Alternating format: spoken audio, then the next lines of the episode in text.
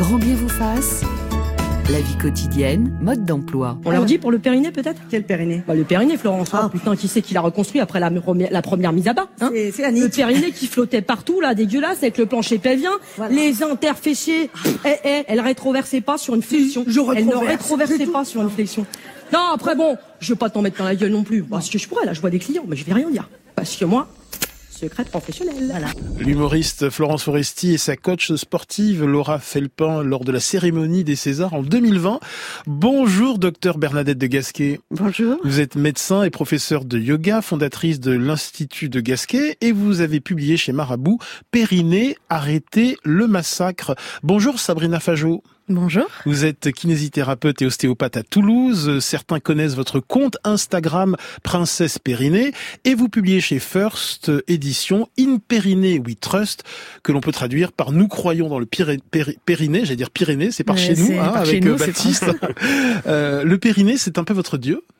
Presque, oui. Pourquoi?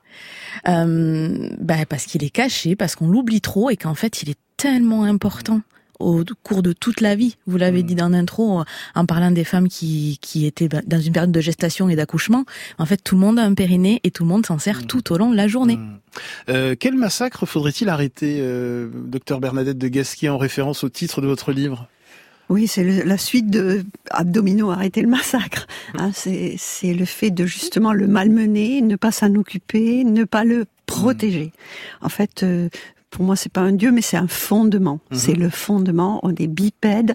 C'est le plus bas de, de, de, de notre de la, partie abdominale, et donc c'est c'est là que tout, Hmm. toute la gravité va arriver toute la vie. Donc il faut le protéger et je trouve qu'on passe son temps à le massacrer. Pourquoi est-ce une zone taboue, encore tabou Oui, c'est on en parle plus depuis quelques années, mais avant c'était vraiment euh, seulement on n'en parlait que quand ça allait mal pour le rééduquer, pour le réparer, pour des gros problèmes. Mais quand ça va bien, on n'en parle pas. Hmm. Sabrina Fajot, euh, c'est encore un tabou euh, de parler du périnée? Euh, J'ose espérer que au fur et à mesure, ça n'en devient plus un. En tout cas, je, je m'y attelle sur les réseaux sociaux euh, euh, quotidiennement. J'essaie de le rendre un peu fun, accessible, et euh, que les gens comprennent qu'ils en ont un, que effectivement on peut le protéger très tôt, parce que là où on peut voir des problèmes de périnée, notamment des fuites urinaires, c'est à la pratique sportive. Alors attention à la pratique sportive de haut niveau, hein, pas en marchant 30 minutes par jour, mais euh, beaucoup de femmes ont effectivement des fuites urinaires, beaucoup de sportives de haut niveau ont effectivement des fuites urinaires, à peu près une sur trois. Et donc du coup, euh, très tôt, il faut savoir où il est, il faut savoir comment il fonctionne avec les abdos, comme dit Bernadette, tout est lié, et, euh, et c'est comme ça qu'on pourra le protéger et lâcher les tabous. En fait, un- oui, la sexualité fait partie de la- du périnée, mais on n'est pas obligé d'en parler quand on parle du périnée. Mm. Nous avons tous un périnée. euh, où se situe-t-il exactement? Il se situe euh, ben, en bas la cavité abdominale. Il ferme la cavité abdominale par le bas, le petit bassin, euh, entre le pubis. Le pubis, c'est l'os qu'on a devant le bassin, et le coccyx, c'est l'os qui est le plus euh, en bas de la colonne vertébrale, et les ischions. Donc là, tous les quatre, on est vraisemblablement assis sur notre périnée, et les gens qui nous écoutent probablement aussi. Hmm. Dans le périnée s'entremêlent muscles, tendons, ligaments et organes? Docteur de Gasquet Bah, euh, effectivement, on appelle le périnée, c'est, un abus de langage. C'est Mhm. comme on dirait, si on disait le dos. Le dos, Mhm. c'est plein de choses. euh, L'abdomen, euh, c'est, un drôle de mot masculin qui se termine par e et qui, c'est un ensemble de muscles avec plusieurs directions, Mhm. avec plusieurs couches, etc. C'est assez complexe. Euh, quand on dit serrer le périnée, euh, on simplifie. On dit, ça veut dire retenez-vous. Mais il y a beaucoup d'autres choses euh, qui se passent dans le périnée. Un petit exercice pour prendre conscience de l'existence de son périnée, Sabrina Fajot Euh, oui, quelque chose qui va parler à tout le monde. Si euh, les gens qui nous écoutent, et puis nous quatre, là, on est assis, on va essayer, par exemple, de, les, de retenir un léger gaz. Mhm. Comme ça, on va, ouais, voilà, on va activer euh, le muscle qui s'appelle le releveur de l'anus. Alors là, c'est pas simplifié, c'est son nom, son véritable nom. Vous Et sentez quand- là, Baptiste Beaulieu? Moi, je suis à fond. D'accord.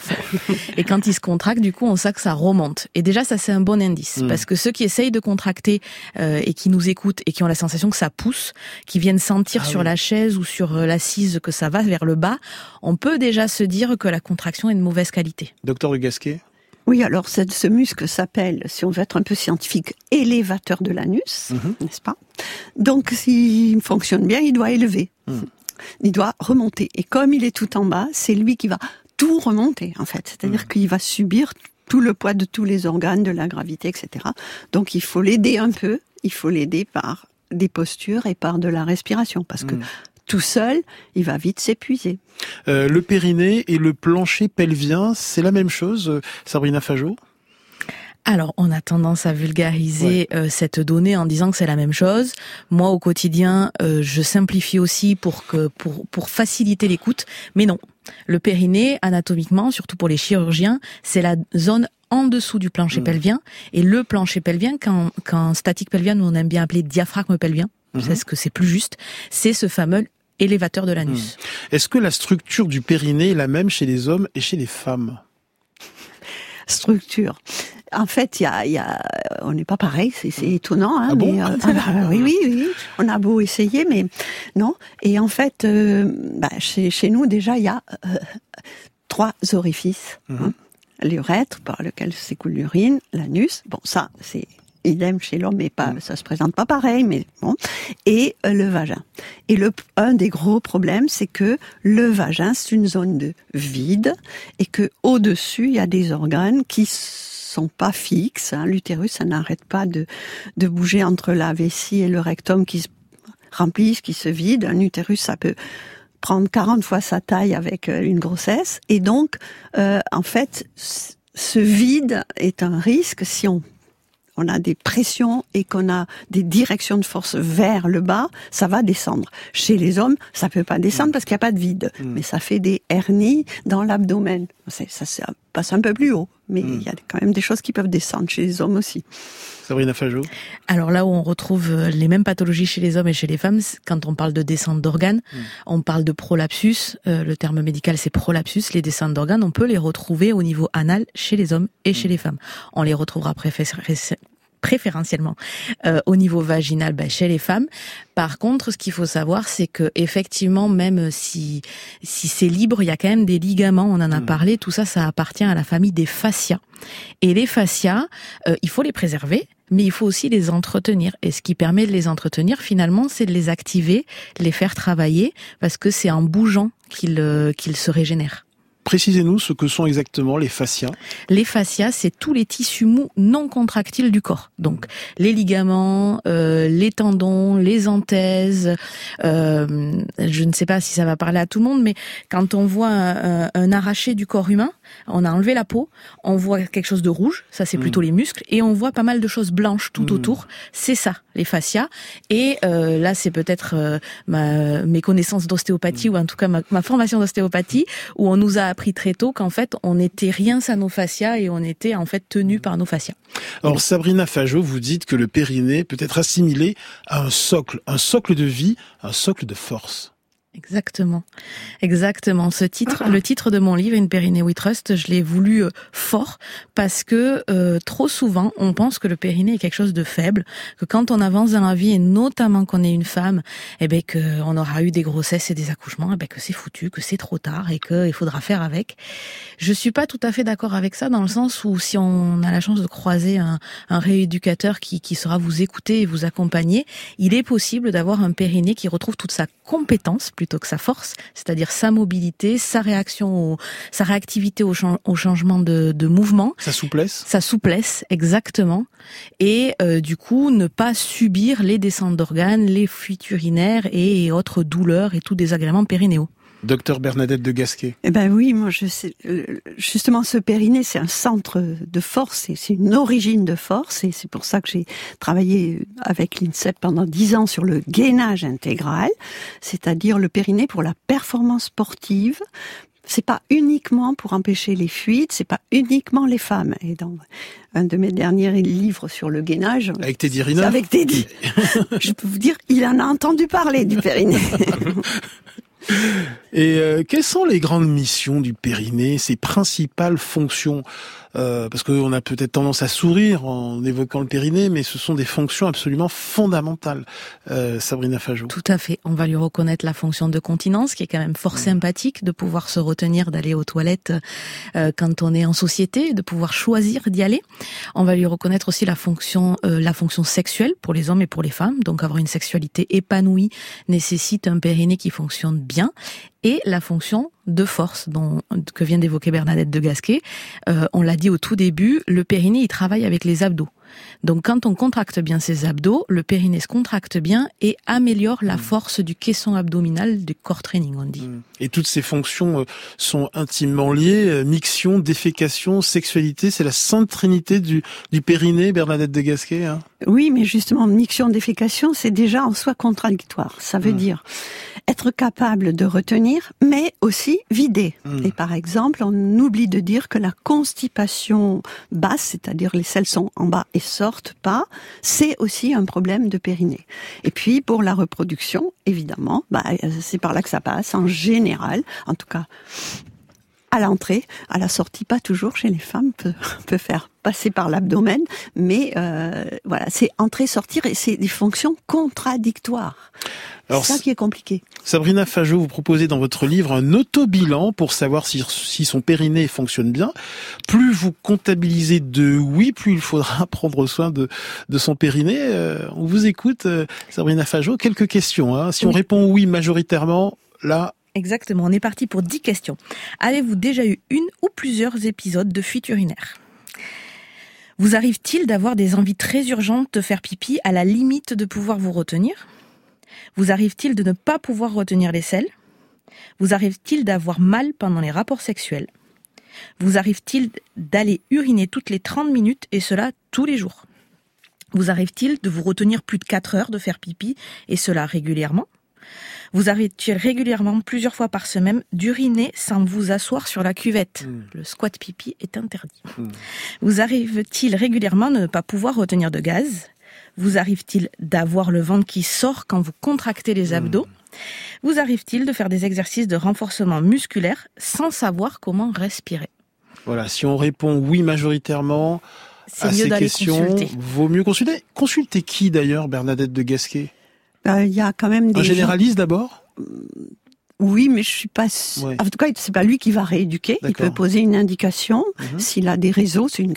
Je, crois beaucoup aux réseaux, mais c'est vrai que les grands spécialistes entre guillemets, c'est, ce sont les sages-femmes autour de tout ce qui va être euh, gynécologie, maternité, mhm. et les kinés, les kinés spécialisés qui sont formés en rééducation. C'est pas tous les kinés qui se formaient. Je veux juste revenir par rapport à ce questionnaire, c'est parce que justement à la maternité des Bleuets où j'ai travaillé dix ans, on avait fait un réseau périnée et on avait élaboré un auto-questionnaire que les femmes devaient se poser avant l'accouchement et après et après rééducation.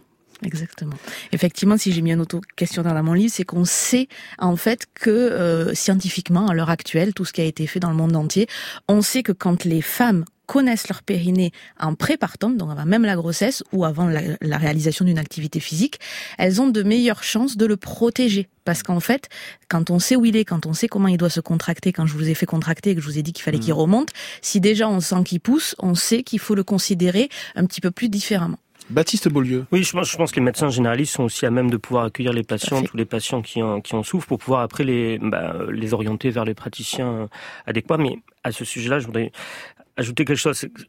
Ça, ça, touche des sphères qui sont toujours un petit peu tabous, qui sont gênantes, tout ce qui est question de sexualité, exonération, les selles, l'urine, tout ça. Et, et, et cette question d'intimité, elle est, elle est un peu folle, je trouve, parce que rien n'est plus extime que l'intime. Et on, je, enfin, je crois qu'on a tous une sexualité, qu'on on va tous à la selle, ou en tout cas, on va tous uriner. et je veux dire quelque chose aux auditeurs, aux auditrices, et n'oubliez jamais que le soignant auprès duquel euh, vous avez peut-être peur de vous confier, ben il a aussi un urètre, il a aussi un anus et qu'il s'en sert régulièrement. Mais c'est ah important de rappeler qu'on n'est pas des robots et qu'on est comme vous, quoi. Et, je note cette phrase du jour rien n'est plus extime que l'intime. Mais oui, c'est une très belle phrase. Mais oui, mais c'est pour ça que je la note, ah. mon cher Baptiste. euh, docteur Bernadette de Guest, j'aimerais que l'on fasse un point sur la technique du pipi stop. Euh, cet exercice a été préconisé pour travailler le périnée. Il était conseillé de le faire à chaque miction pour renforcer le périnée. Et pourquoi est-il vraiment déconseillé de faire ce pipi stop pendant la, la miction À chaque miction, c'est déconseillé évidemment. Ça a été un premier un premier temps parce qu'on n'avait pas, il y avait très très peu de choses sur le périnée. Et euh, c'est vrai que c'est le, le, truc simple pour qui coûte rien, qui passe pas mmh. par des engins, des machines, pour savoir si on est capable d'agir. Et le, le, ce qui se voit facilement, c'est qu'on peut ralentir le jet mmh. urinaire. C'est, mmh. bon. voilà. Donc ça reste un test oui, pas pendant la mission. Pas pendant mais le problème, c'est que il faut surtout pas le faire systématiquement, mais pour se dire tiens aujourd'hui j'ai l'impression que euh, j'ai un périnée d'enfer parce que je suis en pleine forme, on peut confirmer ces sensations ou au contraire je suis ramollie, il fait froid, il fait moche, je, suis déprimée, je sais pas quoi et voilà, de temps en temps, on peut s'en servir comme test. Il ne coûte rien. Mais en dehors de la mission. Mais ou pas forcément. mais de façon, mais pas pour pas tout le temps. Moi, je suis beaucoup plus catégorique. Effectivement, je vais dire en permanence que c'est en dehors de la miction, parce que oui, il a été utilisé, oui, il a été valorisé parce qu'il est très simple à faire. Il faut dire que ça provoquait, ça pouvait provoquer des infections urinaires, des cystites, de faire ce pipi stop pendant la miction. C'est ça. Et ce que ça provoque d'autant plus, et c'est là où ça m'embête, c'est que quand même la miction est une fonction automatisée, c'est-à-dire que c'est de la neurologie involontaire. On contrôle pas. On sent qu'on a envie, on s'assoit sur les toilettes, on se détend, on ne pousse pas et la vessie, qui est un muscle lisse et automatique, va se contracter de manière réflexe. Si on amène une information à contractant son périnée en lui disant non, non, tu te contractes plus là parce que c'est pas le moment, la vessie, elle se dit non, mais attends, je me suis contractée, tout était bon, je me suis détendue, et puis là, on vient me dire de serrer mon périnée. Mmh. Donc ça envoie des informations neurologiques contradictoires qu'après on a besoin de rééduquer quand on fait de la rééducation vésico-sphinctérienne. Donc, qu'on le fasse une fois pour se rassurer, on peut laisser passer, mais il faut vraiment pas que ça soit quelque chose qui devienne automatique parce qu'il y a d'autres solutions. Mais vous déconseillez de faire ce pipi stop en dehors de la miction pour travailler son, ah en son périnée? En dehors de la miction, c'est ok. C'est ok, d'accord. En dehors de la miction, de base. Voilà. Imaginez le, le jet urinaire et essayez de le retenir. C'est même ce qu'on utilise en fait quand on fait euh, travailler le périnée chez nos patientes. On leur, on essaye de leur donner des images pour qu'elles comprennent que euh, quand on se retient d'uriner, le périnée travaille. Mais c'est juste pendant la miction que c'est totalement interdit.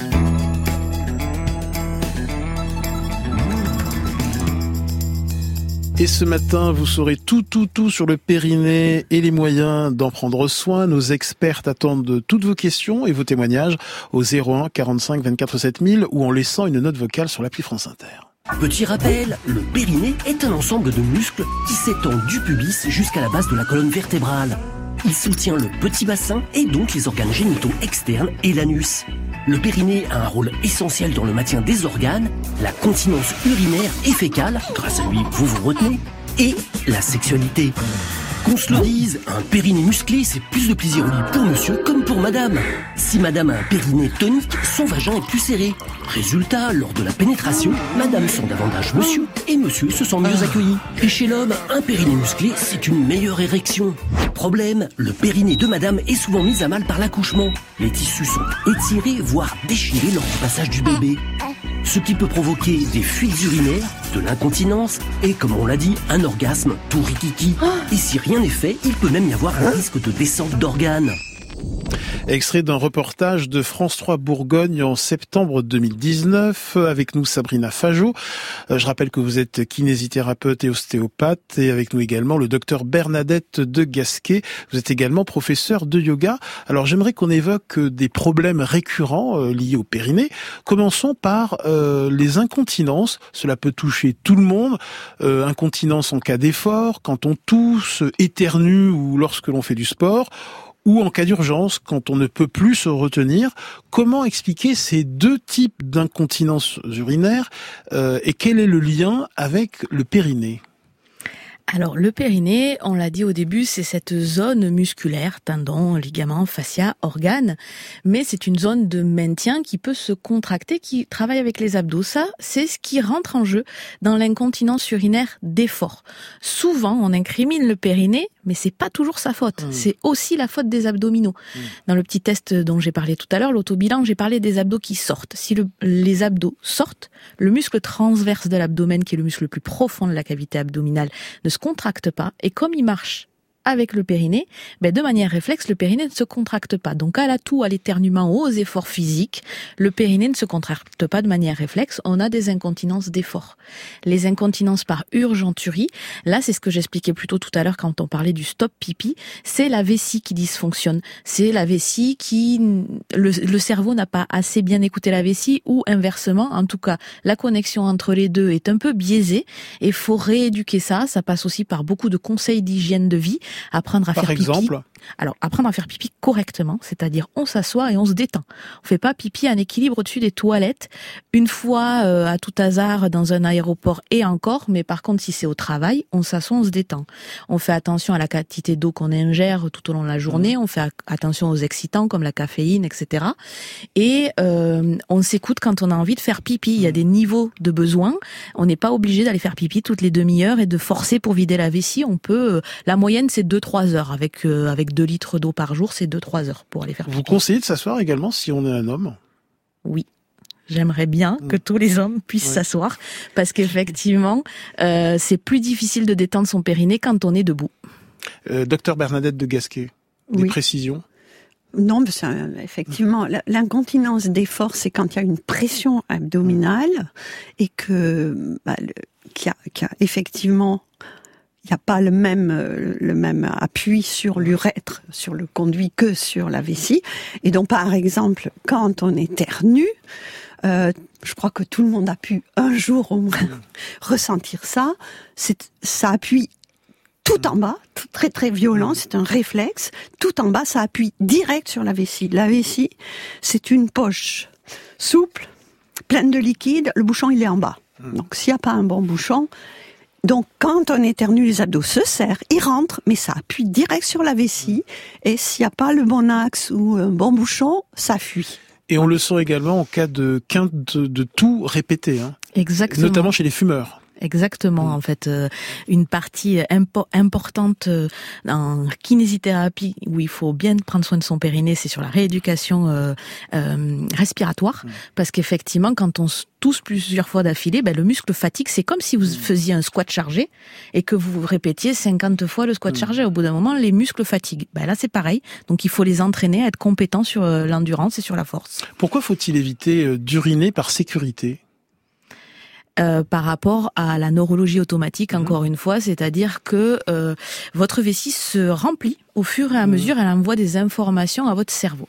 Il y a un niveau 1, 2 et 3, on va dire, d'envie d'uriner. Euh, si vous y allez en sécurité, si vous apprenez à vos enfants à y aller par sécurité, ils vont plus faire confiance, ils vont plus écouter cette envie. Et donc, du coup, ils vont aussi peut-être forcer pour uriner et pour contracter cette vessie. Donc, ils vont dérégler le, la mécanique qui est toute automatisée et qui fonctionne très bien. Et vous l'avez évoqué tout à l'heure, pourquoi faut-il éviter d'uriner en équilibre au-dessus de, de, de la cuvette, hein, euh, par souci d'hygiène, sans s'asseoir vraiment? Pourquoi est-ce mauvais pour le périnée?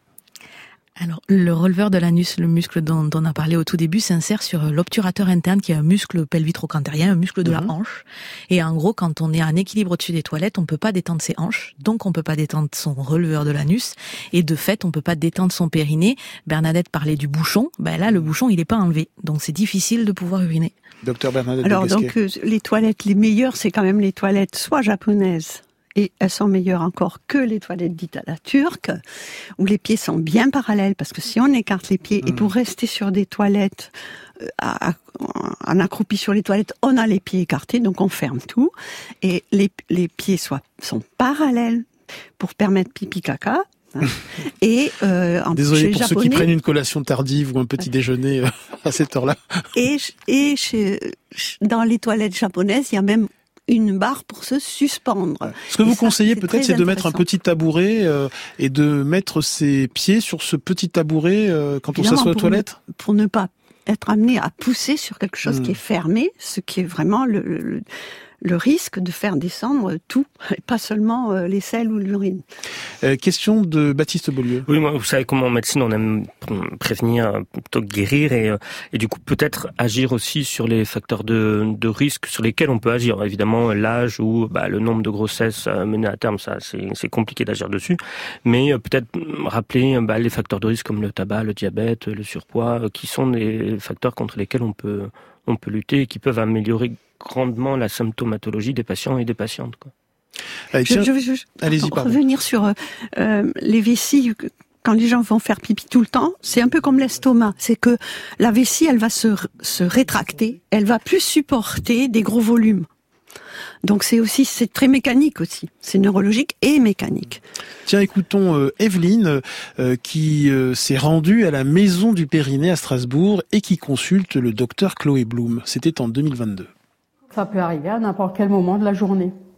Et je ne le contrôle pas toujours. Et donc, le temps que moi je sente le besoin d'y aller, j'ai déjà la moitié de ma vessie dans ma protection.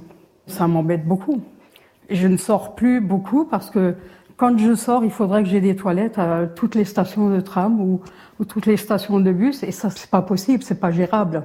Pour comprendre l'origine de ces fuites, Evelyne doit passer un bilan urodynamique, une série d'examens et de tests. Je reproduis exactement le même euh, mouvement qu'un périnée en bonne santé devrait faire. Allez-y, toussez s'il vous plaît. Et voilà, et il n'y a pas de fuite. Quand j'ai mimé l'effet d'un périnée qui est en forme, elle n'a plus de fuite à la toux. Ça, c'est un argument pour se dire qu'effectivement, son périnée actuellement n'est pas suffisant pour euh, garantir sa continence. La mise en place de sondes au niveau du rectum et de la vessie préalablement remplie de sérum physiologique permettent de mettre en évidence une autre anomalie. Normalement, votre vessie, elle devrait rester toute plate, toute plate, toute plate comme ça. Là, c'est quand vous toussez, c'est normal. Mais là, on voit une contraction de votre vessie alors que vous ne l'avez pas décidé. C'est-à-dire que votre vessie est hyperactive. Donc, elle a deux problèmes. Et le problème de sous-têtement du périnée et sa vessie qui est hyperactive. Et ça, Sabrina Fajot, ça illustre ce que vous nous avez expliqué juste avant. Exactement. Cette dame a une incontinence mixte mm. parce qu'on peut bien évidemment avoir les deux. Mm. Alors, euh, Sacha nous demande si la constipation est mauvaise pour son périnée. Qu'est-ce qu'on peut lui répondre? On va, on va répondre en cœur avec Bernadette. oui, la constipation est mauvaise. Parce que ça, on est amené à pousser. Et mm. la poussée, c'est ce qu'il y a de pire. Voilà. En fait, l'exonération fécale étant difficile plus que les selles sont dures mhm. et difficilement moulées, euh, la position n'est peut-être pas optimale pour cette personne. Et donc du coup, pour aller à la selle, qui est là aussi un réflexe défécatoire, c'est-à-dire on y va quand on en a envie, on s'assoit, on se détend. Il y a une contraction réflexe du rectum qui mhm. fait que sur un anus ouvert, bah, tout sort euh, naturellement et que la poussée est légère. Mais quand on est constipé et que ça veut pas sortir, on pousse énormément et donc on amène le périnée dans la poussée et on, a, on peut arriver à. Il y a une grande différence euh, homme-femme là, parce mhm. que chez nous, le rectum, chez la femme, en face, il y a le vagin qui est du vide et il y a une paroi qui est pas, qui va pas résister. Donc, quand on pousse mal, dans une mauvaise position ou en gonflant le ventre, parce que la respiration c'est très très important, les selles, au lieu de sortir, elles vont mhm. vers le vagin et c'est de pire en pire. J'aimerais qu'on accueille Emmanuel. Bienvenue Emmanuel. Bonjour. quel est votre témoignage Emmanuel? Euh, bien, moi j'ai 51 ans, j'ai eu trois enfants et je n'ai jamais pris le temps de, de faire de rééducation du périnée après les grossesses. Et là, je suis rattrapée par les fuites urinaires. Mhm. Et je voulais savoir s'il était trop tard hein, pour euh, faire de la rééducation du périnée. Bernadette de Gasquet Non, on peut répondre. Il n'est jamais trop tard. Mhm il n'est jamais trop tard. Jamais, jamais, jamais. Même euh, jusqu'au bout, en fait, il est possible de se rééduquer. Le corps a, des capacités insoupçonnées et on peut retrouver une continence quel que soit l'âge. Donc elle se tourne vers un kiné euh Alors comme c'est une femme qui a accouché, elle mm. peut se tourner vers un kiné ou vers une sage-femme. Un kiné de préférence formé à la rééducation mm. abdominale et à la rééducation périnéale parce qu'un kiné qui ne fait que du genou va pas beaucoup l'aider et une sage-femme qui est elle aussi mmh. formée à la rééducation périnéale. La petite différence euh, législative euh, parce que pour qu'on s'y retrouve parce que c'est toujours un petit peu le bazar, c'est que les sages-femmes ne sont pas habilitées à faire de rééducation abdominale, elles font que de la rééducation périnéale sur des femmes qui ont déjà eu un enfant, qui ont mmh. accouché. Les kinésithérapeutes peuvent faire de la rééducation périnéale et abdominale sur des hommes, des femmes et des enfants. Voilà.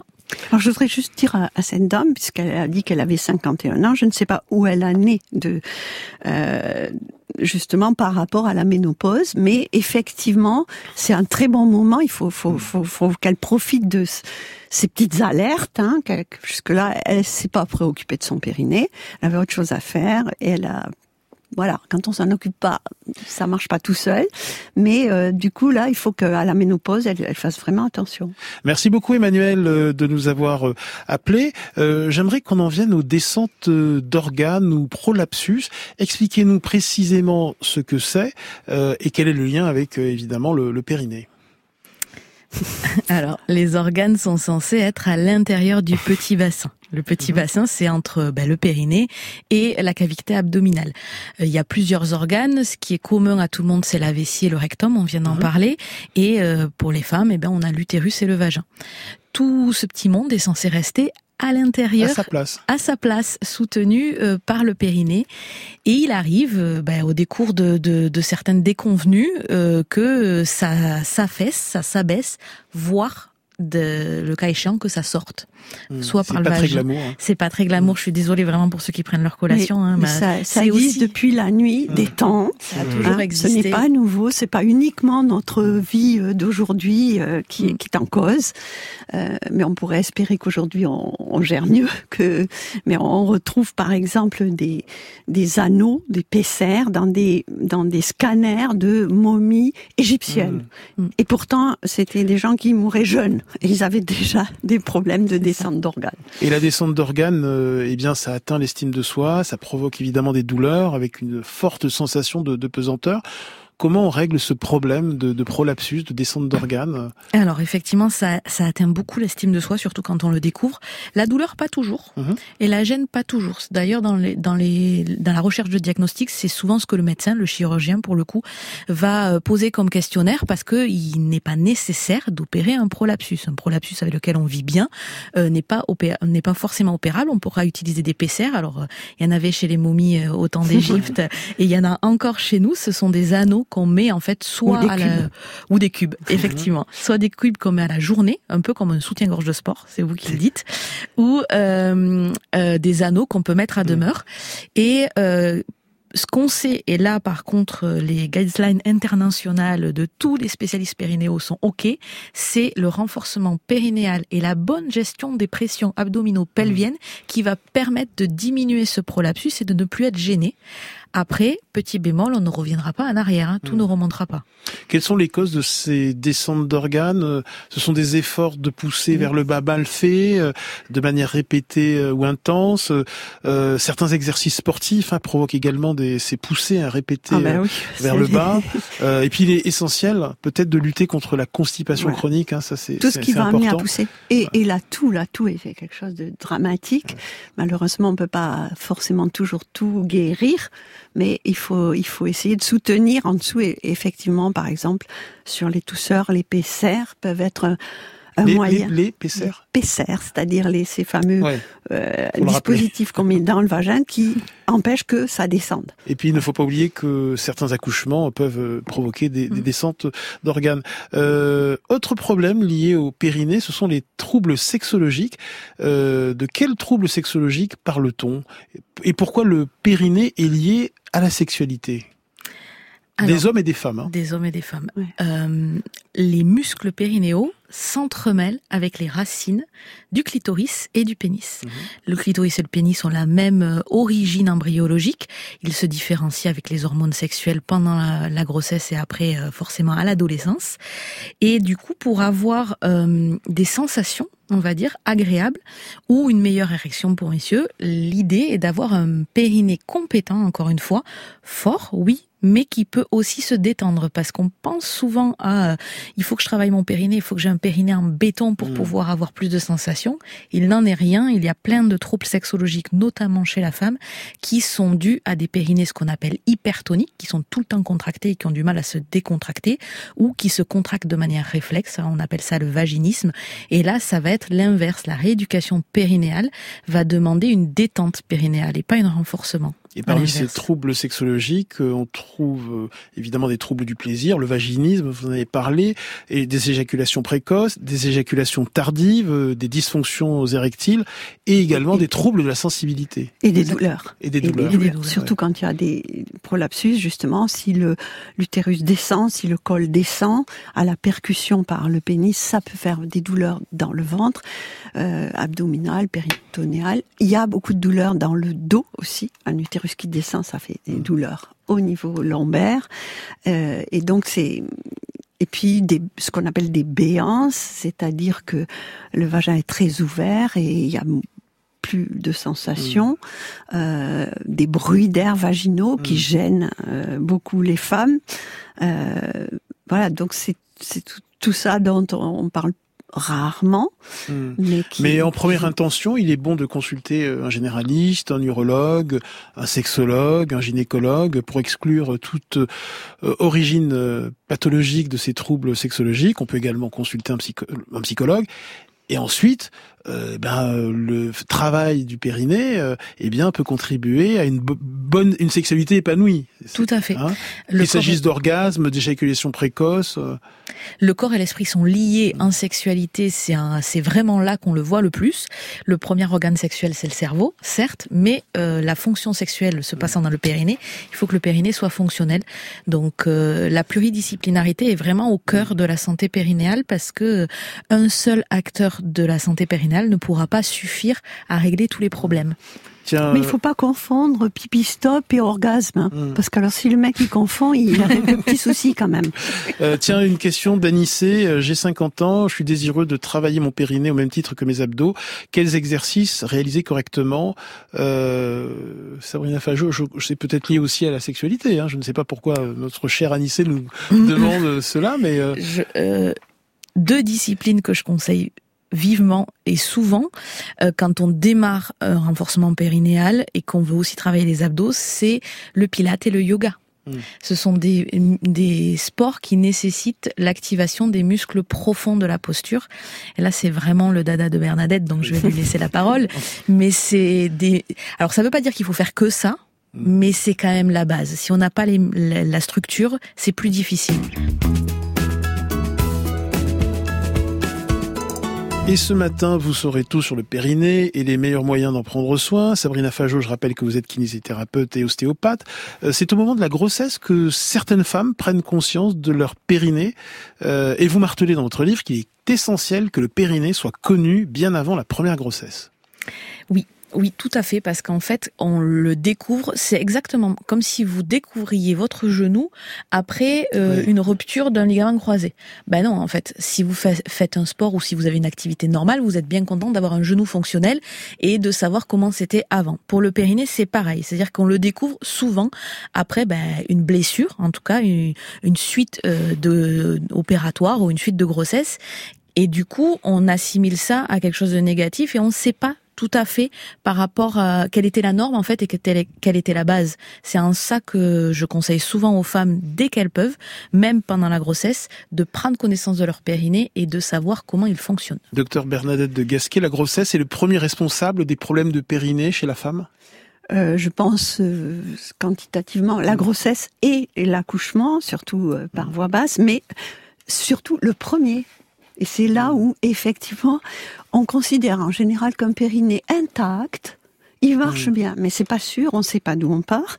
Et effectivement, c'est avant le premier euh, accouchement, c'est le premier un peu qui fait tout. C'est un peu la première fois, même la première grossesse, que les abdos vont s'allonger, s'écarter, l'utérus va se développer, les ligaments vont s'allonger. C'est le premier qui fait beaucoup et il faudrait effectivement qu'il y ait un petit bilan euh, et un auto-bilan aussi de la femme au premier bébé et un travail de préparation. Quels sont les principaux problèmes, euh, les problèmes les plus fréquents euh, au cours de la grossesse et au moment de l'accouchement euh? Alors au cours de la grossesse, il peut déjà y avoir des fuites urinaires et c'est à ce moment-là qu'on peut les rééduquer. Encore une fois, si les femmes n'ont pas eu d'enfant, c'est vers un kiné qu'elles vont se tourner. Mhm. Si elles ont déjà eu un enfant, les sages-femmes peuvent prendre en- charge la rééducation pour fuite urinaire pendant la grossesse et il faut pas attendre. Tout- trop souvent, on entend attendez, on verra plus tard. Non, c'est bien de le prendre en charge tout de suite. Euh, et après, on peut retrouver toutes les douleurs lombaires euh, et habituelles pendant la grossesse, mais qu'il ne faut pas euh, supporter. Là aussi, on peut demander de l'aide. Arrive le partum, l'accouchement, et là, ben, c'est la place de l'obstétrique en fait euh, qui fait que certains accouchements peuvent plus ou moins bien se passer. On parle d'épisiotomie, on parle de déchirure. Euh, c'est le lot euh, là aussi de, de pas mal de femmes. Ça peut ne pas arriver, il peut ne pas y avoir de périnée déchiré, il peut y ne pas avoir d'épisiotomie. Là, je passe la main à Bernadette parce que l'obstétrique, c'est plus sa part que la mienne. Oui, c'était ma thèse de, de médecin, c'était l'incontinence due à l'accouchement. Et en fait, la manière de pousser est, est très importante. Donc, euh, d'où les positions, la respiration, etc. Et je dois dire que on fait un peu tout pour que ça bloque. Hein. Mmh. La position est la pire, la respiration est la pire, et euh, donc euh, c'est le premier bébé, en général, ça coûte un peu cher au périnée. Après, on récupère ce qu'on peut, hein, mais euh, et il faut comprendre aussi que la grossesse, il y a une laxité, on est beaucoup plus souple, donc tous les ligaments vont pouvoir s'étirer beaucoup plus. Et là, la statique, enfin, ça peut pas être que le périnée. Il faut travailler la globalité. La statique, la, respiration, tout l'ensemble. L'activité physique est essentielle hein, pendant la grossesse. Tout à fait. 45 minutes. n'importe laquelle. Ouais. Alors, elle est recommandée. Maintenant, ce que disent, pareil, les guidelines internationales au Canada, en France, c'est euh, l'HAS dit qu'il faut faire de l'activité physique. La haute autorité de santé. Haute autorité de santé, exactement. On part sur euh, trois quarts d'heure, une heure, trois, quatre, trois, trois, quatre fois par semaine. Donc vraiment une vraie activité physique modérée, c'est-à-dire qu'on est capable de respirer et de parler en même temps qu'on fait notre activité physique. Et on ne fait pas n'importe laquelle, effectivement. Pour les sportifs de haut niveau, ben, elles vont diminuer leur activité. Donc des fois, vous verrez, euh, notamment sur les réseaux sociaux, des vidéos un peu, un peu, euh, un peu spectaculaires où on les voit courir, on les voit lever du poids, mais en fait, c'est beaucoup moins que, que ce qu'elles faisaient avant. Et ce qu'il faut entendre aussi, c'est que celles qui ne font pas du tout d'activité mmh. physique, c'est bien qu'elles s'y mettent, à commencer par la marche, bien évidemment, et après par après apprendre dès le début à engager leur abdos correctement. Bernadette de Gasquet, pourquoi le gainage euh, peut aider à, prendre soin du périnée euh, euh, Le gainage est une technique efficace pour tonifier et renforcer son corps sans se faire mal. Pourquoi c'est important Oui, parce qu'on va jouer aussi beaucoup, pour moi, pas seulement sur le, gainage tel qu'on le voit, l'espèce de planche, là, on reste sans bouger le plus longtemps possible. D'ailleurs, on ne bouge pas dans le gainage, celui-là. On peut gainer toutes les articulations et c'est un moyen de connaître son corps justement dans le détail articulaire et tout, dans telle position ça tient, je j'ai pas mal, euh, etc. Et, et, pour ce qui est de bouger, je reviendrai sur euh, effectivement, le ministère de la Santé a fait beaucoup, beaucoup de, de promotion de il faut bouger, il faut bouger. Pour votre santé, il faut bouger plus. Mais maintenant, ils ont quand même changé le slogan il faut bouger mieux. Hmm. Parce que bouger, s'agiter n'importe comment, et surtout enceinte, c'est peut-être pas la bonne idée. On préconise quand on est enceinte, plutôt la marche, euh, la natation, euh, et on évite certains sports comme le trampoline évidemment, la course ah à pied, le basket, le volleyball, l'aérobic. Non mais c'est en lien avec ce que vous venez de dire. Alors, on bouge mais mieux. Non, qui font du crossfit. Et, de façon adaptée, et de façon adaptée à son état. Exactement, c'est adapté à son état, c'est d'où on part exactement, et euh, et l'avancée de la grossesse. On évite les sports de contact où il peut y avoir blessure, on évite les sports où il peut y avoir une chute, la plongée est totalement interdite, le ski est à éviter parce que il y a, voilà, on adapte, effectivement. Un exercice pour terminer fondamental si on veut travailler euh, au bureau, dans, euh, dans le bus ou euh, voilà son se grandir, son périnée, Exactement. s'auto-grandir. Ça va jouer sur la colonne, sur les abdos et mm. ça va éviter que la gravité les, ouais, arrive direct sur le périnée toute la journée. Quand les muscles du dos s'étirent, de manière réflexe, le transverse s'engage et donc le périnée s'engage. La remonte. Exactement. Et on associe ça à une respiration abdominale Exactement, plutôt de détente où on laisse, euh, quand on souffle, le périnée remonte, donc c'est sympa pour lui. Merci à toutes, merci Sabrina Fajot, alias Princesse Périnée. Votre livre In Périnée We Trust est publié chez Marabout. Merci docteur Bernadette de Gasquet. Périnée, arrêtez le massacre, c'est également chez Marabout. Grand bien vous fasse est un podcast France Inter.